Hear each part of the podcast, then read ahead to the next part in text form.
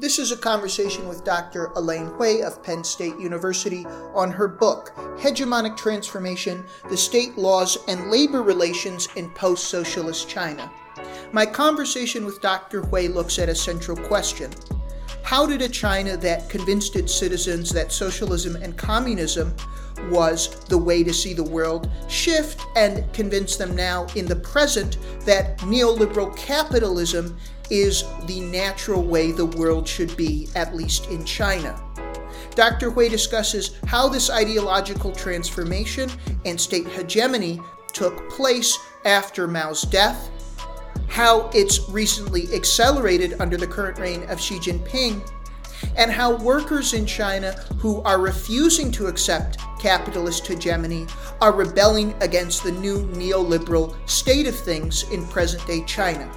It's a fascinating conversation that discusses hegemony, ideology, and how our worldviews are created. It should be of interest both to those interested in China, but also to those globally wondering how we've arrived at this world of capitalism without any other alternative. For more conversations like this, you can go to our back catalog on the Arts of Travel podcast, where we speak to fascinating guests from around the world, or you can go to our website, asiaarttours.com, for print interviews. Here's my conversation now with Dr. Elaine Hui of Penn State University on hegemony, capitalism, and present-day China. I hope you enjoy our conversation today.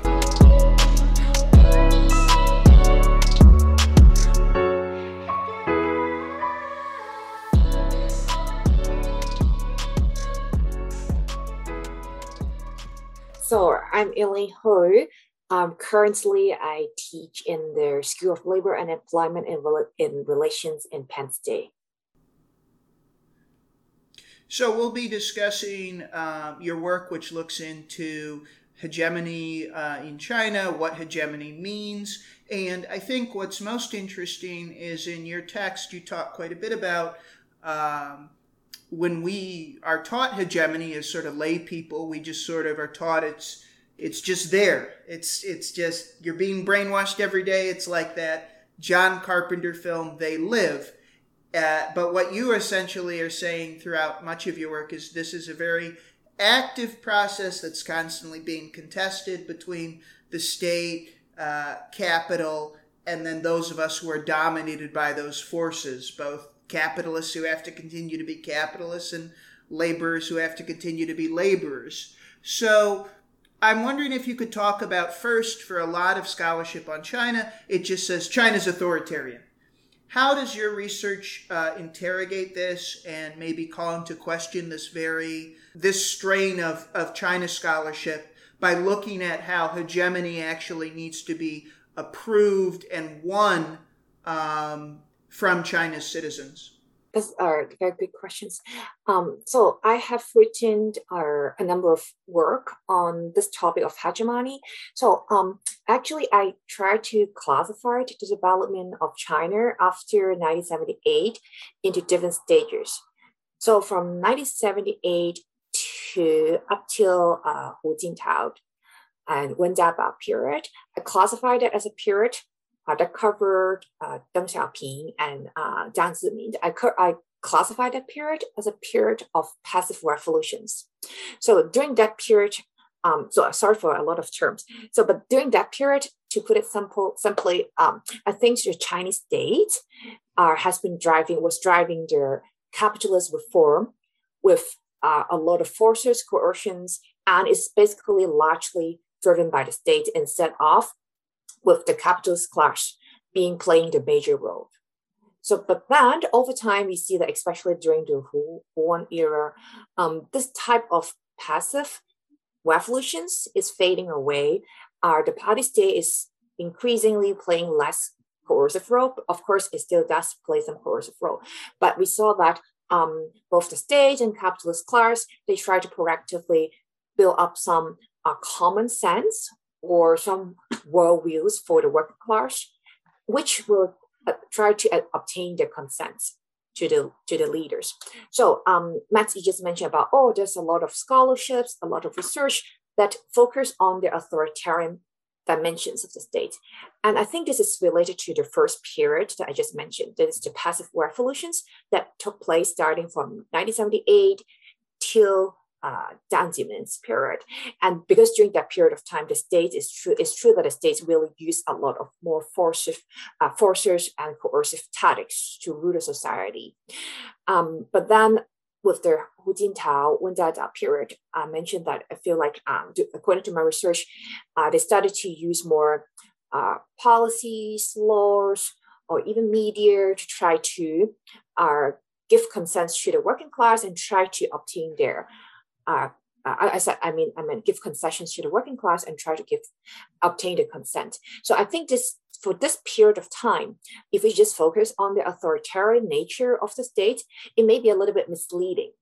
Because one major puzzle that I have is, if the Chinese state is so authoritarian, why a lot of workers that I have encountered in my period in China, they seem to be speaking favorably of the Chinese state. So this is actually how I started my research. I was like, yeah, quite a lot of workers that I talked to.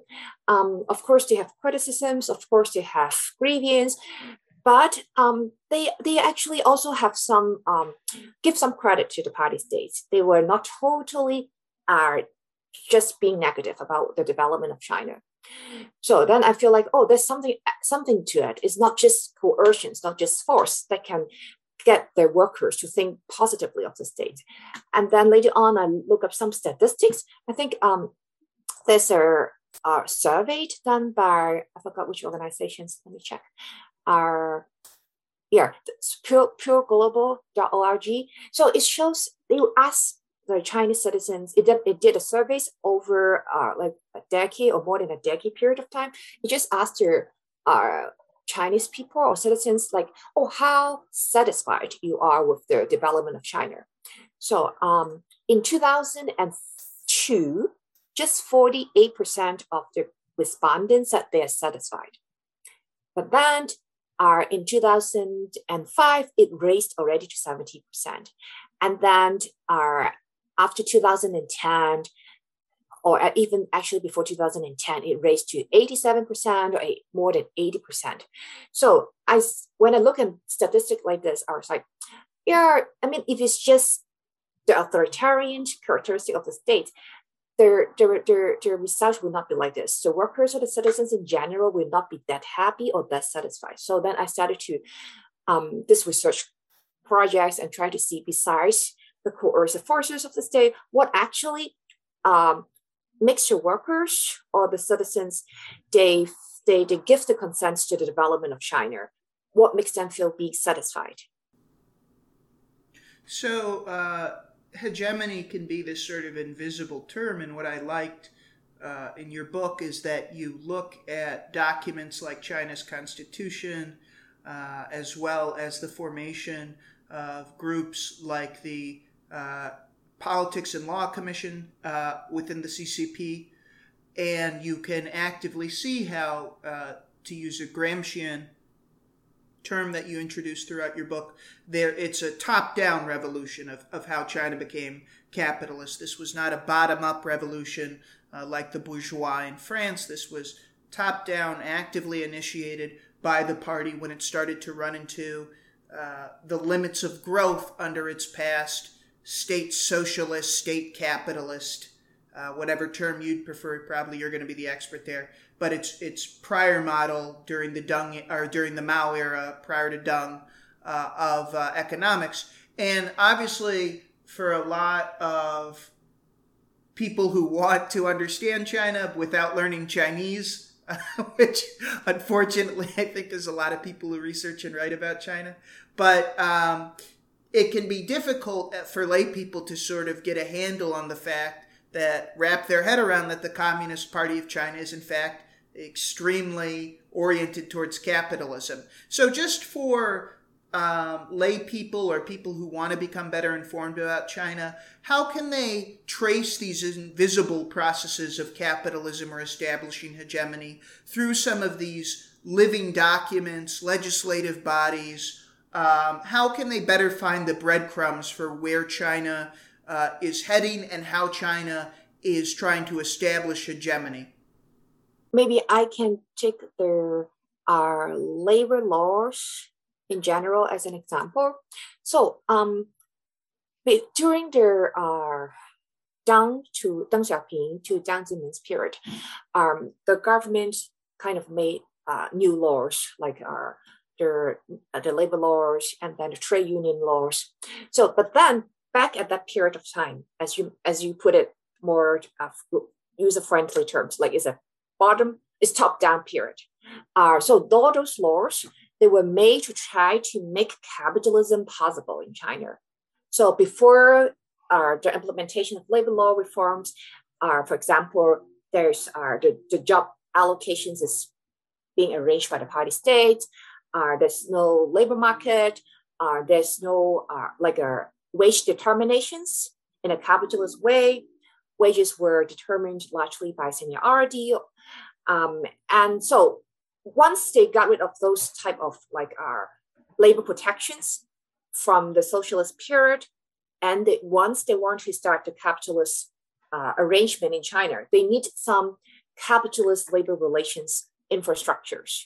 So during the period from 1978 till like maybe late 90s, so the labor laws that are being implemented, they serve the purpose of laying down the capitalist infrastructures for implementing capitalist labor relations.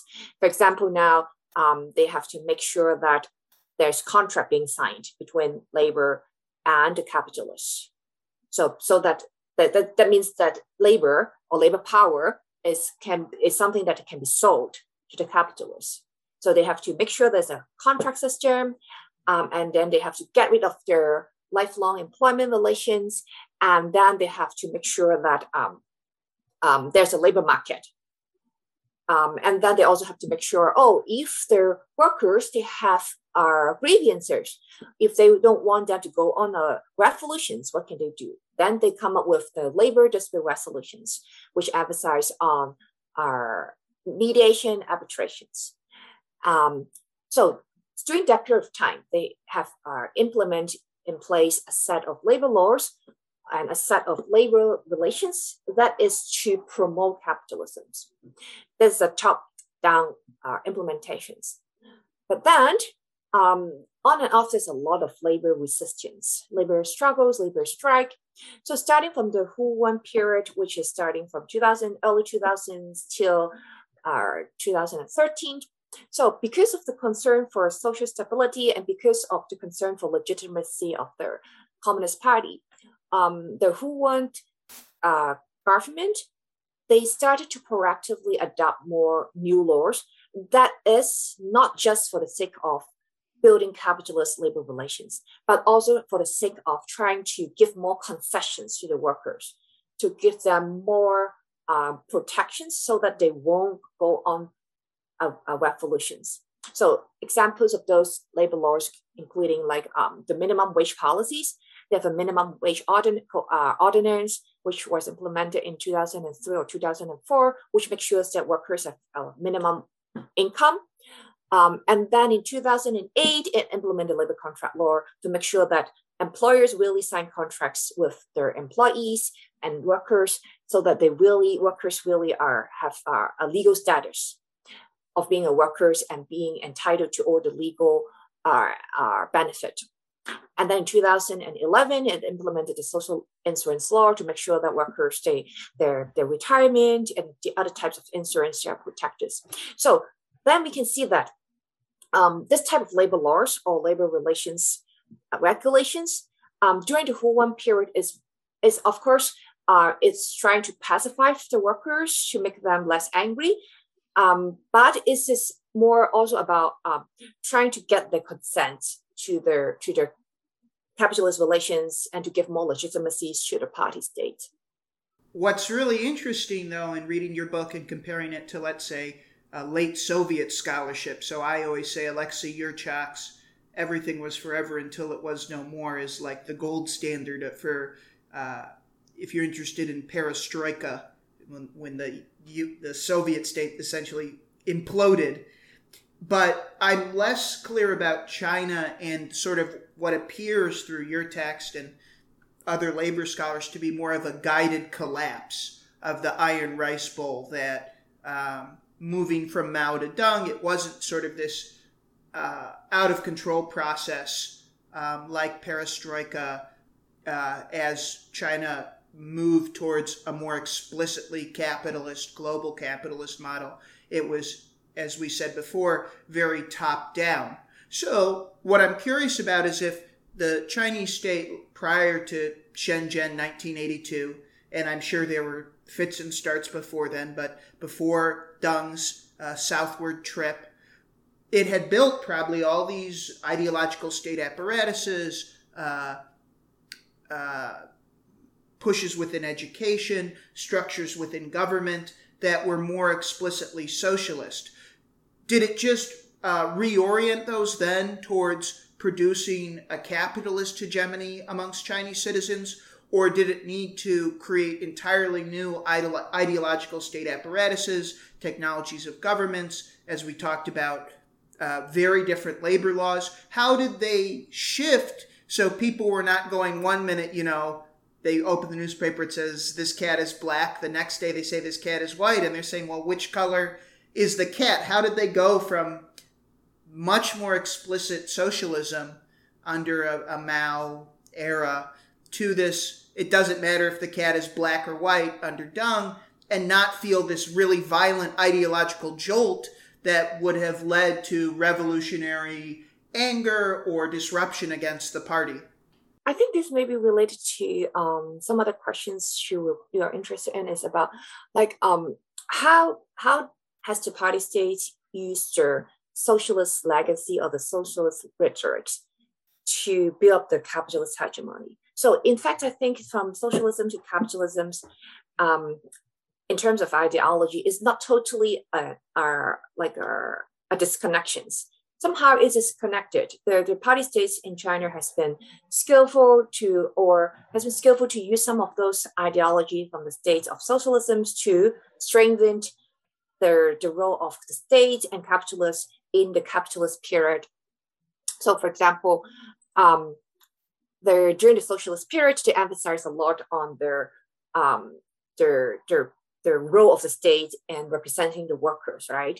And they said the workers are the working class, they're the master of the society, but the state represents the workers. So their state has been portrayed as being pro-labor during the socialist state.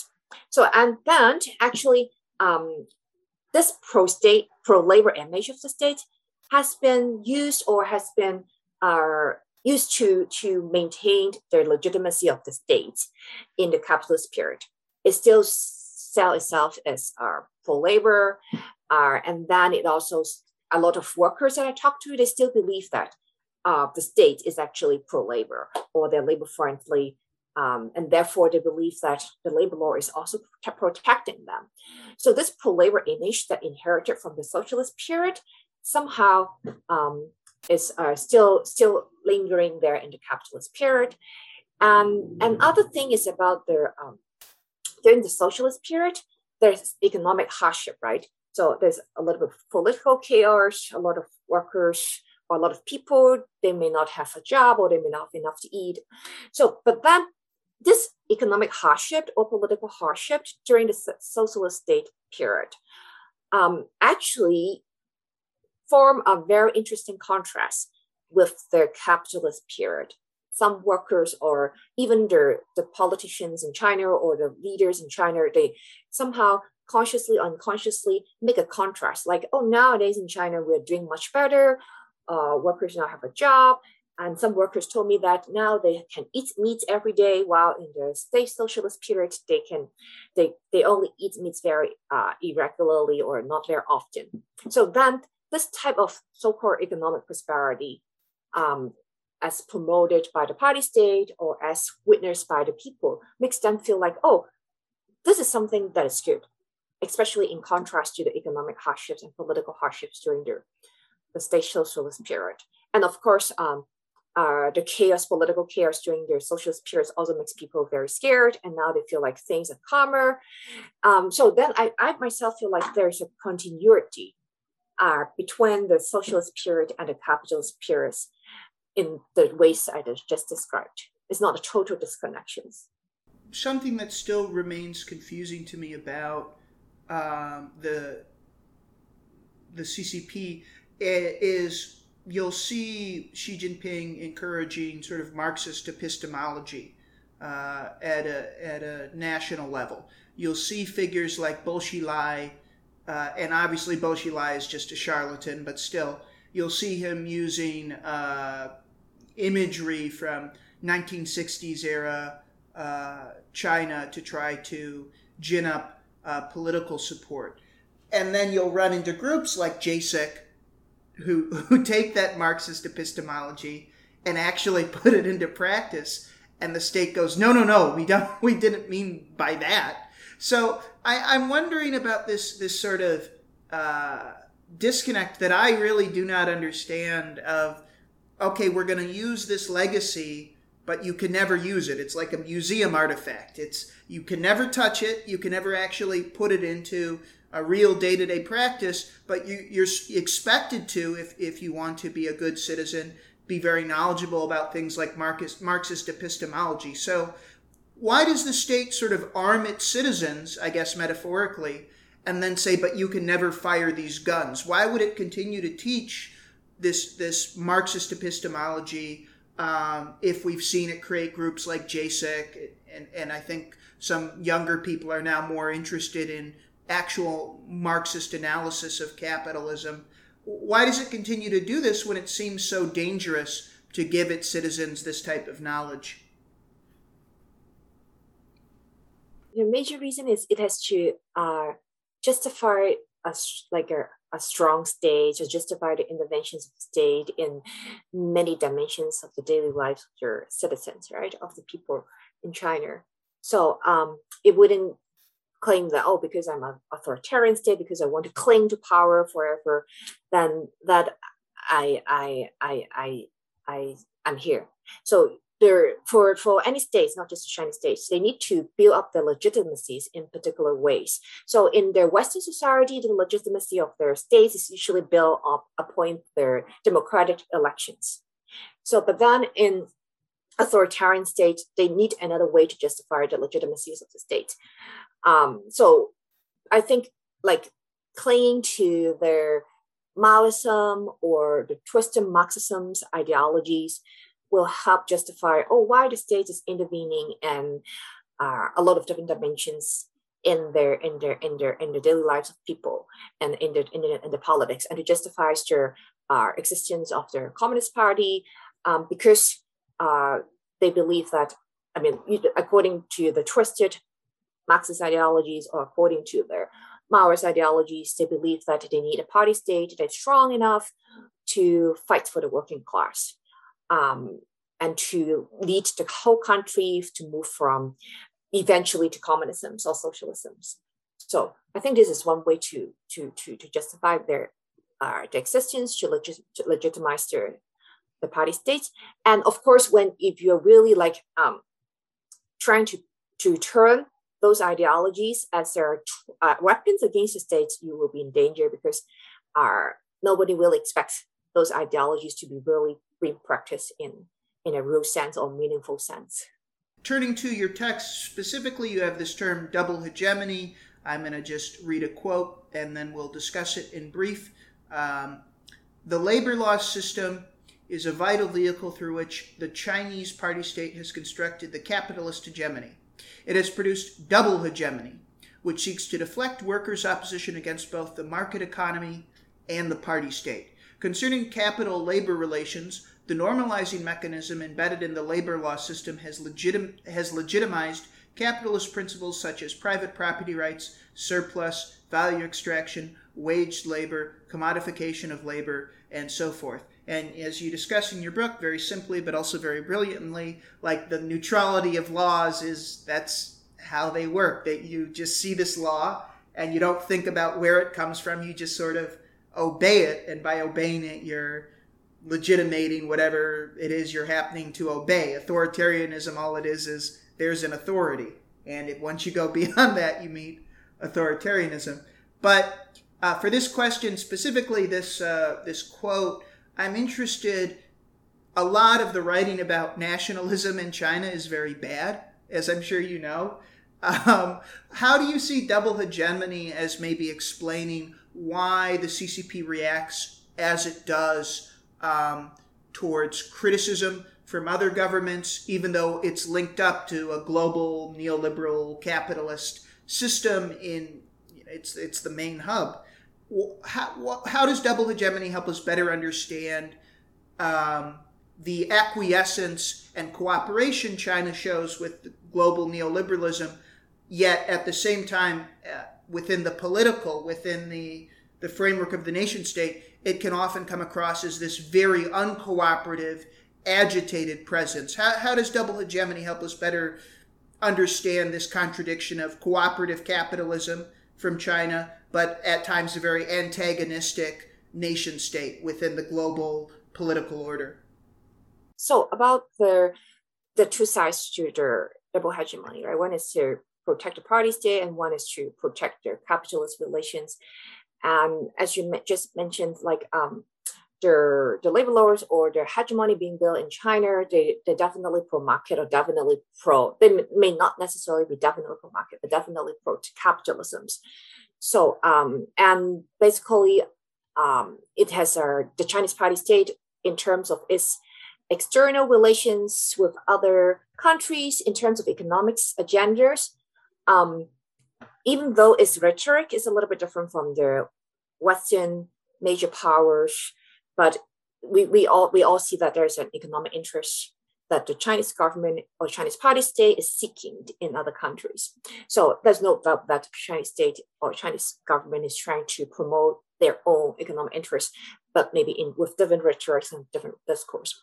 But then about the conflicts or the antagonism, such as mentions between the Chinese government, Chinese party state, and other Western countries. I think there could be two reasons to that. So because the double hegemony is being built in China, there has a number of characteristics, or is built upon certain foundations, one of which is nationalisms.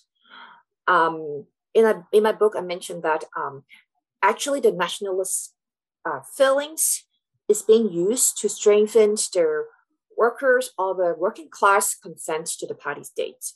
So some workers that I talked to, they felt like they were exploited by the capitalists, by the employers. But they said that, but I can tolerate that for a short period of time because that will contribute to the growth of their country. And as Chinese people, I feel very proud of the development of China. It's become stronger in terms of economics and politics at a global level. So we see that nationalism is one of the strong elements that back up this double hegemonies. So, and therefore, one reason why China is being so tough at the global level is that may help strengthen the nationalist ideas back home. But then another reason is about hegemony at the global level. So my book is about hegemony at the national domestic level. It's about hegemony at the global level, like US has been the hegemon in the global political economy, and before US, it was UK. And everybody now is discussing, is the hegemony of the US declining? Is China the hegemon now in the global economy? Or is it just US kind of falling, declining, and China is rising? There's no hegemon right now. So I think from the Chinese government's perspective, Chinese state's perspectives, probably now is the right timing for them to be more aggressive or more assertive at a global level. Because during the past 5 years, Donald Trump was in charge of the US, and then he was withdrawing from a lot of political dimensions and international dimensions, international arena. So then China has a gap to fill.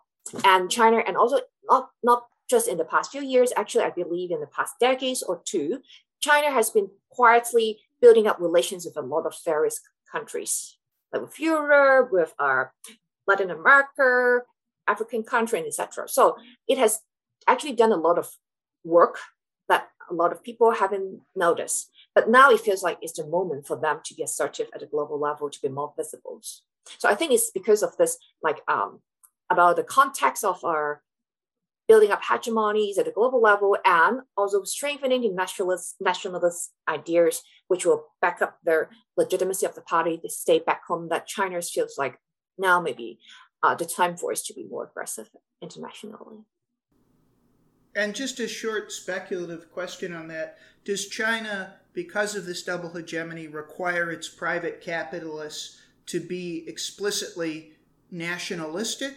Or has that always been a component of this era of global neoliberal capitalism that if you're going to extend your capital globally in these other places, you're representing both the interest of the capitalist class but also of the nation state? I'm not clear, because China is a bit more involved in this top-down way, how does it govern its global capitalists in a way that doesn't threaten the other aspect of its hegemony, which is this nation-state nationalism aspect? I think they're going out, like for the Chinese investment to go out. This retroactive policy started since 2000s, early 2000s. So I think at first is when investments from China to go overseas is a little bit unregulated. I mean, like there's not many regulations that they need to follow. But I think after Xi Jinping came into power, he started to kind of like be more controlling. So because of his new regulations and rules, a lot of like major Chinese investors, they have problems back home, and they have to withdraw their investments from other countries. And I think it's also about the questions of how comfortable the parties they feel about the investors overseas. How much control they think they have. So they for sure do not want their capitalists overseas to be out of its control. They want them to be following the party lines, to be, of course, like what you said, to be the nationalists. And that's the reason that Xi Jinping tightened the control for the Chinese investors overseas. I forgot, in 2017 or something like that. You cite Gramsci and Poulantzas throughout your text to look at how the state uses law to create hegemony, and how law itself is an uneven fight. You know, labor has one hand tied behind its back, but it's still a contested area between capitalists and laborers. So this is from your book. As Gramsci stresses, the concessions granted by the capitalist class are usually of an economic corporate kind. Such sacrifices and such a compromise cannot touch the essential. End quote. Therefore, in China, legal concessions often take the forms that are compatible with a capitalist legal framework, rather than ones that essentially alter the asymmetrical capital-labor relations. These legal concessions may contradict the short-term particular interests of individual capitalists, but in the long run, they will consolidate the general interests of capitalism as a system and of the capitalists as a class. Now, you talk in two really interesting ways through transmutation and atomization, how laws may deliver sort of, very limited victories to workers, but ultimately are designed to further strengthen and allow the advance of capitalism. I'm wondering if you could talk about this section in a bit more detail, perhaps using some of the phrases like transmutation and atomization that have been used to help workers develop a loyalty to the party state without realizing, wait a minute, the party state is why I'm having to apply for these labor laws in the first place, because I'm being exploited as a worker. The party state has allowed this exploitation. So could you talk a bit about Chinese labor law in this way, and how the party's been very clever in gaining loyalty from workers while being the ones who are supervising their exploitation? During the 2000s and even before 2015, there have been quite a lot of new labor laws being put in place. So some scholars immediate response is, oh, they're good, they're pro-labor. And of course, I mean, like, it's always better to have some legal protections than not. But my perspective is that a lot of those legal protections, they encourage individual, not even resistance, individual response to capitalist exploitations. They direct workers to go to the court to sue their employers, or they direct the workers to have mediations with workers and arbitration with employers. And to have arbitrations with employers rather than trying to suppress their collective actions. The labor laws in China does not have a very comprehensive collective framework for managing labor relations. It mentioned a little bit about collective consultations, but they don't really have a comprehensive legal framework for collective bargaining. So, because this idea that labor laws is legal, or workers or Chinese citizens should just what is legal, so that oftentimes, sometimes the workers, they have grievances, they would want to follow the law, and they think the laws is protecting them, but then the law is directing them towards those individual optimized platforms, which is not trying to encourage them to collectively, for example, go on strike or to collectively negotiate with employers. That's what I mean by optimizations of workers' actions or their subjectivities by the labor laws. So about the term transmutations, so I said that the labor laws help to protect the central party states from being challenged by the workers, because in China, the labor law system, or actually the whole legal system, is quite different from many countries. So the central government oftentimes come up with our rough plan or rough legal documents or rough legal implementations for certain areas.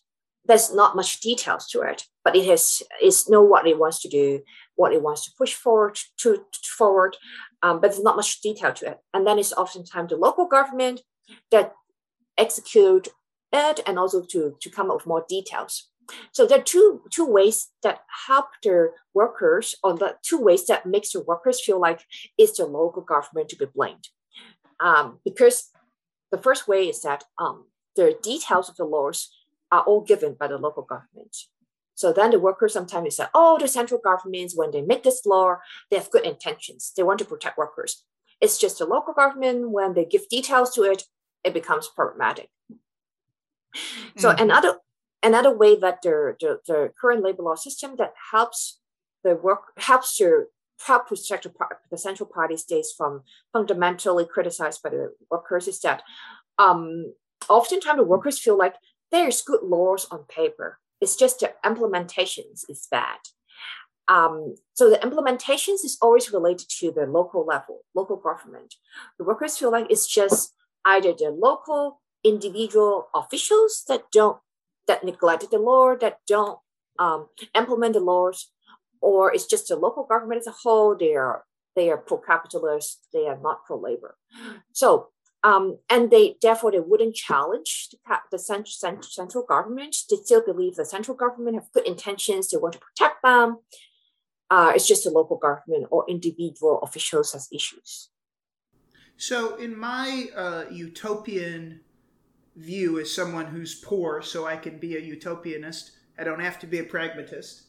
I want to abolish things like Amazon or, any of these myriad of, I want to abolish Didi. I don't want capitalism.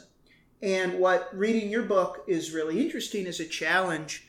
And I know it's specific to domestically in China, but China is central to how capitalism functions globally, is you sort of place how China has constructed unions as something that reifies capitalism. And even in the best example of union activism in China, which is few and far between, it often ends up just integrating the workers and the hegemony capitalism has over them. It just ends up strengthening that. So I'm just wondering very briefly, for people who are unfamiliar, could you talk about the general union structure in China? Why is it so,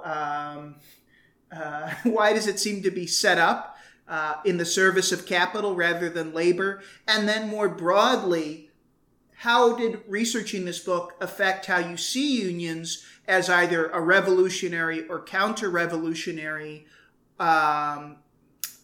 force in the perhaps utopian fight against abolishing capitalism? Are unions something that we should really unequivocally endorse, or is it far more complex because of some of these aspects I've brought up of, is it actually just reinforcing capitalism? The trade unions is under the leadership of the Communist Party. So it's a party organ. So it's following the order of the party. So there's different, they organize the unions according to the administrative structures of China. So there's our national unions, ACFTU, and there's provincial branches, city branches, our street, at the street level, they also have street branches and enterprise level, enterprise branches. So at the higher level, like the national unions, the provincial unions, they are further away from the employers. So they are more manipulated or more subjected to the dominations of the party state. But then the unions at the lower level, like at the enterprise level, at the street level, or the district level, they are having closer relations with the employers. So at the enterprise level, the union's leaders, the union chairs, oftentimes they're appointed by their employers. And then the union executives are also like this. So then because they're appointed by the employers, they're influenced by the employers. They're pro employers. And then for the local government, like the street level government or the district government, because having our economic activities is important for them. They have to make sure they have income. They have to make sure they do well in terms of economic development, so that they can be they can report back up to the central government. So then local government at the lower level, they also concerned about the employers. They're pro-employers because they want to have some type of economic activities going on. So then, therefore, they're also more pro-employers. So, but anyway, so the unions in China, they are, of course, on the one hand, they follow the instructions, order of party state. But on the other hand, at the lower level, they are also pro-employers. So that makes them very labor and friendly. And about your questions about the role of the unions in general, are they revolutionary forces or counter-revolutionary forces?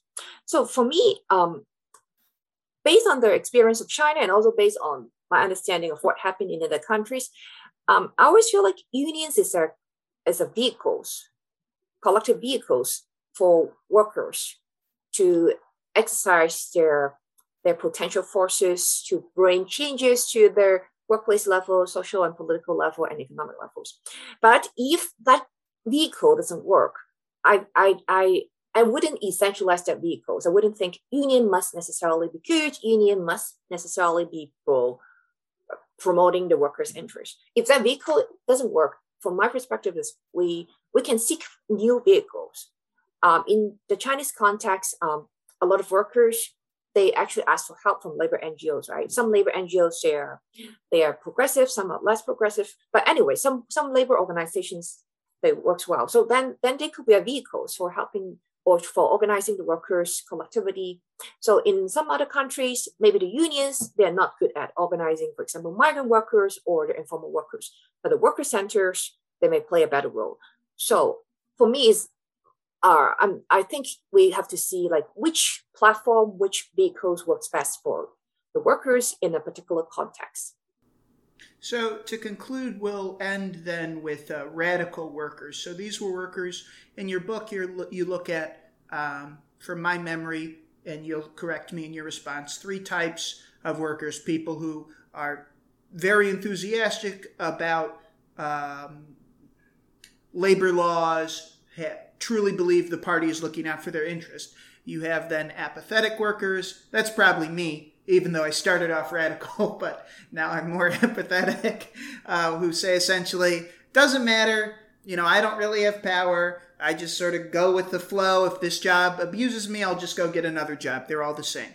And then you have radical workers. So these would be people like, I'm just going to say a couple names who are more well-known internationally, but people like Xiangze and Mengzhu, JASIC might fall in there as well. And these are people who do not agree with nor are confined to the hegemonic view that the party wants to inculcate and indoctrinate all citizens with about how they should relate to capital or the state. So this is how you describe radical workers, and then I'll ask you one or two final questions. The radical workers have overcome double hegemonic effects to formulate radical challenges to both the capitalist economy and the party state. Concerning capital-labor relations, first, while many affirmative, ambivalent, and critical workers have taken labor laws as a benchmark to gauge the behavior of employers and as a reference for defining fairness and justice, the radical workers are relatively immune to the normalizing mechanism of legal hegemony that seeks to normalize wage labor, surplus value extraction, profit maximization, and other capitalist managerial practices. The radical workers do not consider the legal minimum wage to be fair. So, first, I think it's really interesting.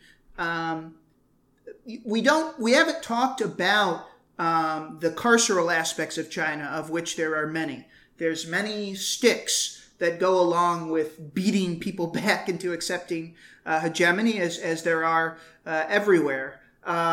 So I'm wondering if you could talk a bit about your experience in studying these radical workers. Why did hegemony, and I know you do case-by-case studies as well as macro studies, but generally speaking, why was hegemony not effective? And then how does the party state deal with those who refuse or cannot be indoctrinated with its capitalist hegemony?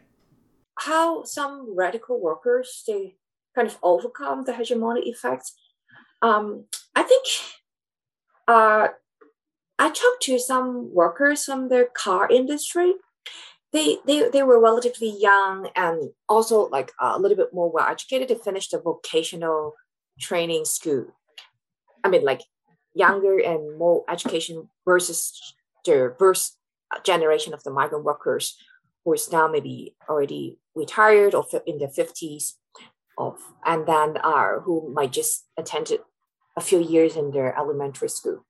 So those car workers that I talked to, they actually somehow they figured how much the car manufacturer earned. They also know, like, for example, they made they're responsible for the transformers of the car. So they knew that the transformers is the most important part of the car. They knew how expensive they were, and they would compare their own wages to how much the car manufacturers earned. They are not comparing the wages to the legal minimum wage. They are comparing to how much the capitalists earned. I think somehow some scholars have mentioned about the second generation of the migrant workers. They pointed out that they are more vocal, they are less tolerant of capitalist exploitations, less tolerant of unfairness, they're more willing to take actions. I think this is one thing that worth considered or worth to bear in mind. Like the younger generations that I talked to, they also have shown these characteristics. They realized how much their employers earned and how little they earned, and they were dissatisfied. And one day they just took on strike. They go on strike. So this is one thing. And then what happens to those who actively antagonize the hegemony that the party state projects? Okay, when everything is normal, when nothing's happened, the coercive component of the party state lay in the back, right? But when the workers they become more rebellious, become more radical, then the coercive elements will come back. And so, for some car workers that I interviewed and who initiated some nominal, prominent strike in China. So the government at the time of the strike, of course, used coercive tactics. They tried to reach out to their families and let the families to give them pressures. And also they also try to ask various people, like maybe trade unions, officials, to go talk to them. And then also try to discourage them from being, this is post-strike. After the strike, some strikers, some workers, they wanted to have more reform, to push for more reform in workplace and at the union level. But then they were being strongly discouraged by their government officials, by the union officials, or even stopping them from traveling, of course, within the countries to talk about their experience. But that said, during that period of time is during the Hu Wen period. It's not that bad, but I would believe that if it is what taking place now, then a lot of them will be just like the labor activists, labor NGO activists have been facing. There, a lot of them was in jail, and some of the labor activists are still in jail. So I think this are when their hegemonic impacts is no longer working. The government will use jail, arrest, consistent surveillance, monitoring, such type of tactics to deal with their radical workers or activists. So my Marxism is rusty, but I believe people like Harvey, I'm trying to think who else, it doesn't matter though, have written a lot about Marx's sort of declining rate of profit, and that, you know, this is the Grim Reaper's scythe that hangs over all of capitalism. There's only so much growth to be had. And I'm wondering, the party has put so much effort into establishing the ACFTU, it's so much effort into directing workers towards labor laws as a way to legitimate capitalist, its double hegemony of capitalism and the nation state. Xi Jinping's Chinese dream, which sounds like something Ronald Reagan would say if he had been, born in Chengdu, is something that it probably cannot be delivered for the vast majority of China's citizens. And the party is increasingly turning to super exploitative labor again in the form of the gig economy and what some call platform capitalism, because these other areas just, there's not enough growth for the amount of citizens that the CCP governs. And I'm wondering what you sort of are seeing as future contradictions of capitalism that may be arising in China under the Xi era. We've talked a lot about the Hu, Wen, and Deng eras, but for the Xi era, just as our last question, and then I'll give you space for an outro. What contradictions of capitalism do you see perhaps emerging? And how do you perhaps see the party state pivoting if its mechanisms for hegemony are no longer effective? I can't use an ACFTU with a gig economy. So what will the party use in the future, and what contradictions is the party going to have to deal with that you see moving forward? I think you point out one thing that for hegemony to be effective, nationalism, previously I mentioned, is one foundations, and then another strong and important foundation is to maintain the economic growth, to maintain effective capital accumulations, so that people feel like, oh, our country is doing great in terms of economy, and I have a job, I get wage increase every year. So about the economic foundation of the hegemony, you mentioned that, so how to maintain the capitalist accumulations. I think for China, there's a few strategies. So the gig economy you mentioned is one. And then another thing is within the traditional manufacturing industry, is try to upgrade itself. So previously, it was largely like a suppliers. But then starting from mid-2000s, it started to talk about industrial upgrade. So it used various policies to kick those manufacturers as a very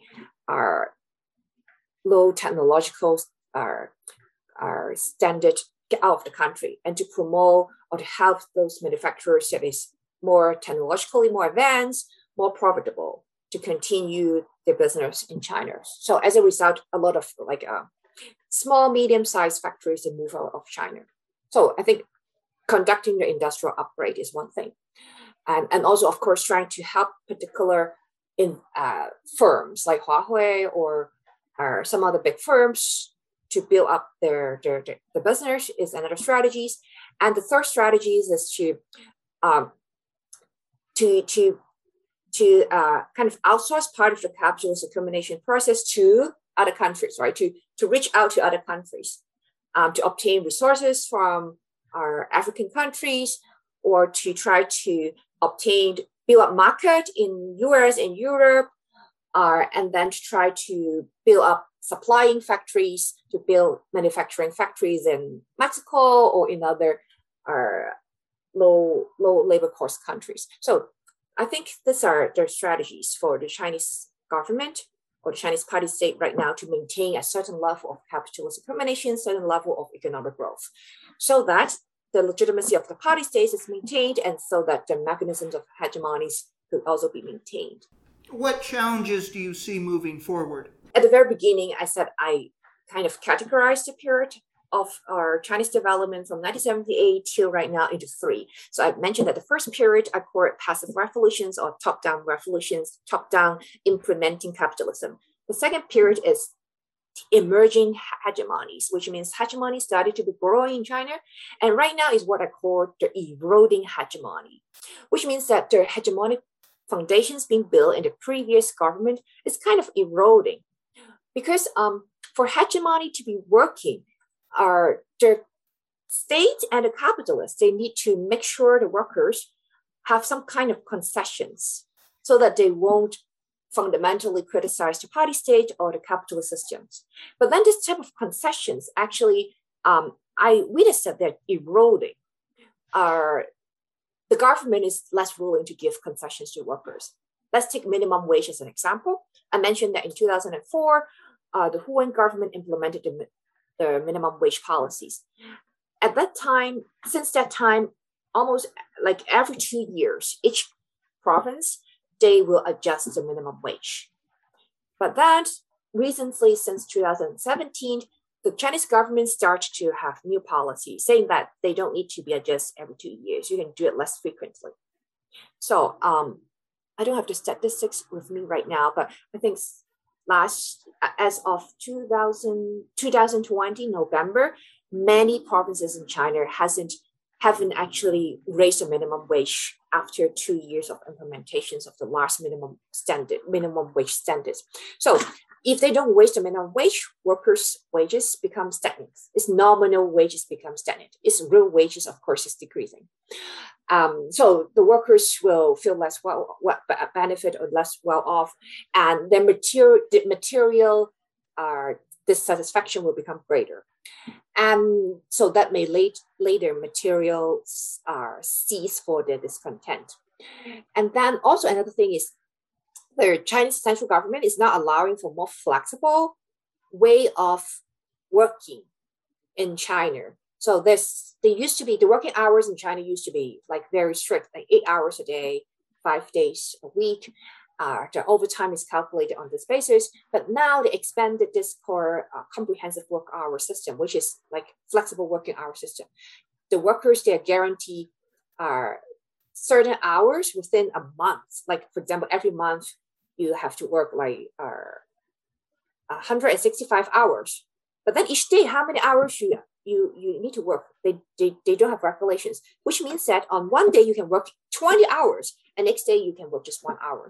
And then through this way, their employers actually pay less overtime and less leaves to workers. But anyway, this is very complicated. But what I mean is that from the workers' perspectives, their working conditions is getting worse at least in terms of working hours and wages. So they will get angry easier. And that may lead to the point that they may take on actions more easily. So this is one of the reasons that I said, now the hegemony is eroding because their concessional foundations is weaker and weaker and weaker. Just very briefly for the outro, could you tell people a little bit about the full title of your book and then just a brief introduction if they want to purchase the book based on our conversation today. So, the title of my book is Hegemonic Transformation: The State, Laws and Labor Relations in Post-Socialist China. So, it's published by Palgrave. So, if people are interested in the book, interested in getting a copy, you can visit the Palgrave website, or I think Amazon may have it too.